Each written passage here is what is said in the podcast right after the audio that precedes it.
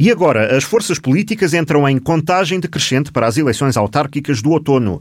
Nas próximas semanas, o mais tardar até final de fevereiro, os partidos vão escolher os candidatos à Câmara da Guarda. Esmeraldo Carvalhinho pode ser quem se segue pelo PS. Deverá ser a indicação tanto da Federação Distrital como da Direção Nacional, que há mais de um mês tem o nome do atual presidente da Câmara de Manteigas como primeira escolha. Basta ele querer.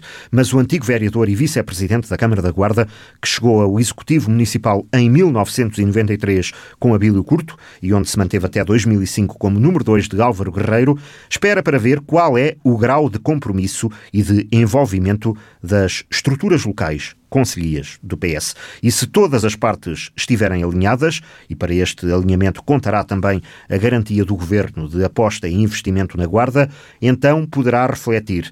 Até lá, quando questionado pela rádio sobre a eventualidade de avançar para a candidatura a presidente da Câmara da Guarda, Esmeraldo Carvalhinho responde que tem um único compromisso, que é manteigas. Eu não avanço para, para, para coisa nenhuma.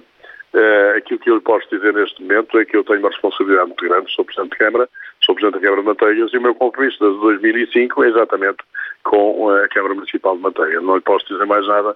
Eu sei também, também não sou surdo, também uh, até posso, posso de alguma forma lisonjeado uh, ouvir o que às vezes se discute por aí, mas eu tenho apenas um compromisso neste momento, apenas tenho, neste momento apenas tenho um compromisso que é uh, o município de Manteigas e os meus conterrâneos manteigenses. Mas sem perder de vista a Guarda, claro. Continuo a residir, a residir na Guarda, tenho uma presença na Guarda, mas o meu compromisso neste momento é exatamente este. É com os meus conterrâneos manteigenses e gosto muito do trabalho que estou uh, a fazer uh, enquanto autarca e, acima de tudo, em Manteigas.